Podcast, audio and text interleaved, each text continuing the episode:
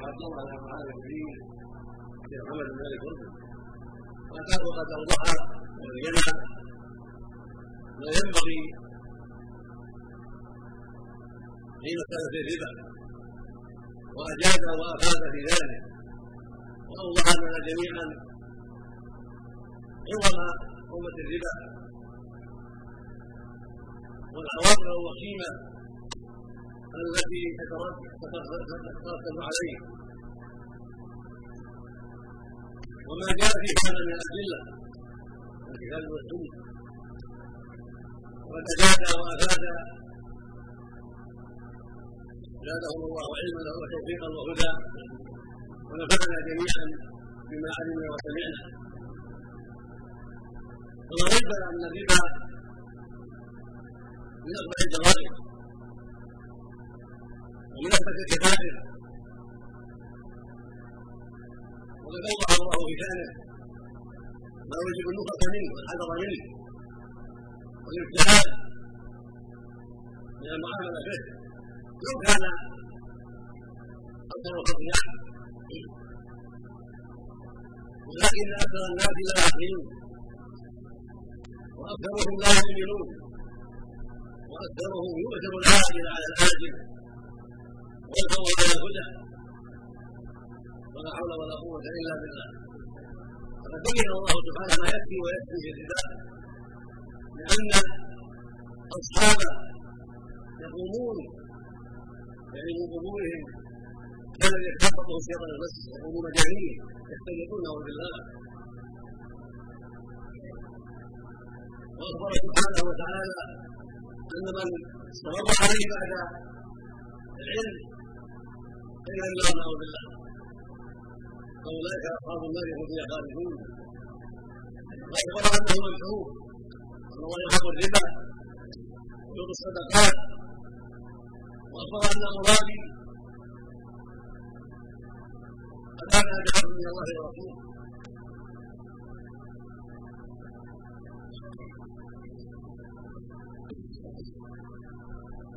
هذه الأمور الأربعة ثلاثة كافيه في التحذير من الربا وبيان حبه وسوء عاقبته وكثر من صح رسول الله صلى الله عليه وسلم انه لعن اكل الربا وموكل وكاذب وشاهدين وقال سواء وكذلك ما ثبت عنه عليه السلام انه اخبر ان الربا هو السلم البقال الصحيحين إلى غير ذلك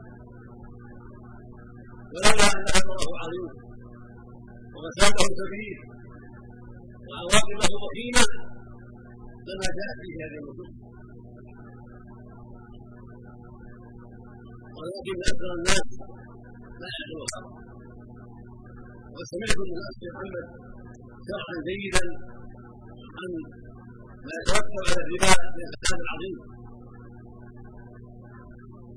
وقول أهل العلم.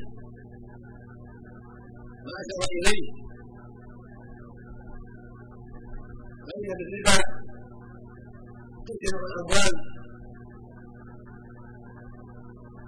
لدى حدث من الناس.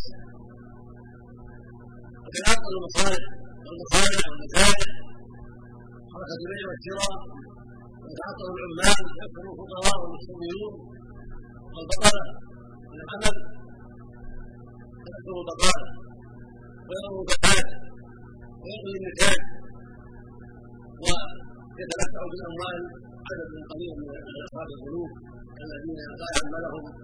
إلا مقاصدهم الخبيثه قد صح عن رسول الله عليه الصلاة والسلام قال إن الربا في النسيئة. لا ربا إلا في النسيئة. هكذا جاء حديث عن رسول الله عليه الصلاة والسلام. ومعنى كما قال أهل العلم يعني معظم الربا معظمه واكثره في النسيئة. والواقع يأخذ أموال الناس ويعطيهم كل سنة شيئا معينا يتمتع باموالهم وهم يفرحون بالراحه ياتيهم اشياء بارده كثيره وهم في مضاجعهم وفي بيوتهم يستريحون لا جد ولا عمل ولا تعب أمه بيانه لمثل هذا فيدفعون الأموال ويجلسون إلى حركات لا بيع ولا شراء ولا صناعة ولا زراعة.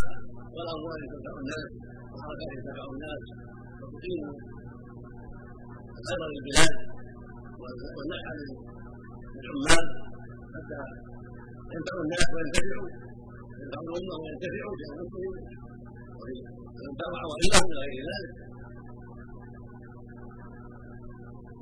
الرسول صلى الله عليه وسلم كما سمعت نادى على وجه الاصحاب بحدث الوداع حين خطر الناس في عرفات واخبر ان لله موضوع كله وان موضوعه وجاهه الله على قدميه عليه الصلاه والسلام وهو رسول الله صدق عن الله إن هذا حكم في الربا وفيه الجاهليه الموضوعه لا يجوز ان يحكمها احد يجب أن توضع وان تطرد وأن يبتعد عنها وأن يعتبر عنها بما شرع الله من العبادات والأعمال والعقول والفضل عن الله وعن شرعه وهو يدل مع ذلك.